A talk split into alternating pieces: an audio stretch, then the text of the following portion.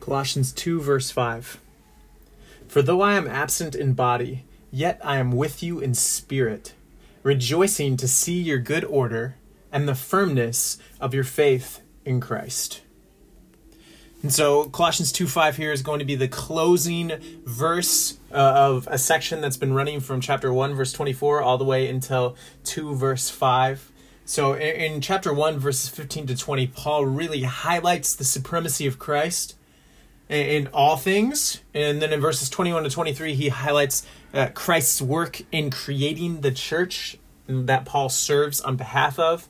And then t- verse 24 to chapter 2, verse 5 is really his heart and his ministry to the church.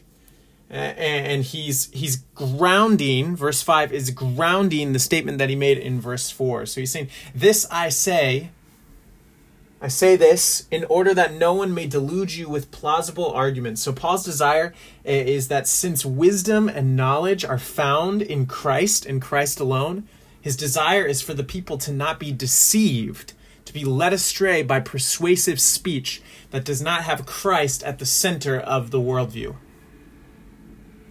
So we want our we want our a Christian worldview to see sin as the problem, Christ coming uh, in the incarnation and uh, and his work on the cross and in the resurrection as the solution, and God's glory as standing behind all of it.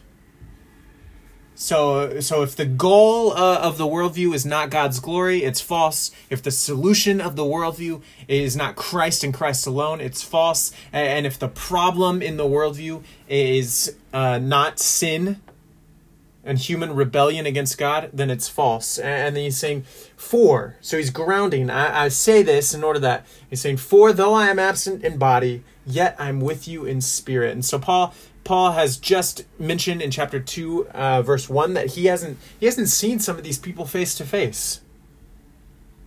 And in chapter one, we saw the work of Epaphras, who who's probably uh, leading this network of churches in in Colossae, or or one of the leaders of this network of churches. And he say, ah, though I'm not, though I'm absent in body, though I'm though I'm not with you, I am with you in a sense, in spirit. I'm with you in spirit. And in spirit, I'm rejoicing because I see your good order and the firmness of your faith. And so, Paul, though he's not with them, he can rejoice in a sense because they have they have a good order to them. Uh, they they they they're doing things all all things decently and in order and so even though he's he's coming in he's gonna he's gonna have some things to say about uh, different worldviews that are tempting them and to turn their eyes back to christ and christ alone he's saying yet i can rejoice at the fact that you guys have an order to what you're doing and you have a firmness to your faith. So you're not just willy-nilly going after any different uh, the, the latest fad the latest uh, solution to uh, to everything in the world, the latest worldview, the the latest uh, Christian mission, uh, whatever it would be. They're they're not just buying in. They're they're doing things orderly. They have they have a system to what they're doing, and they have firmness of faith. They're they're staying steadfast in their belief. And so Paul can rejoice. And so, how can we pray in light of Colossians 2, verse 5 here? I, I think we can pray uh, for those we are not with in body. We can pray, God, I'm rejoicing at how you're working in this person's life. Uh, I'm rejoicing at, at, the way they have remained firm in their faith. I'm rejoicing at the way that they they aren't just uh, grasping for foundation to stand on. They have good order uh, uh, to stand on.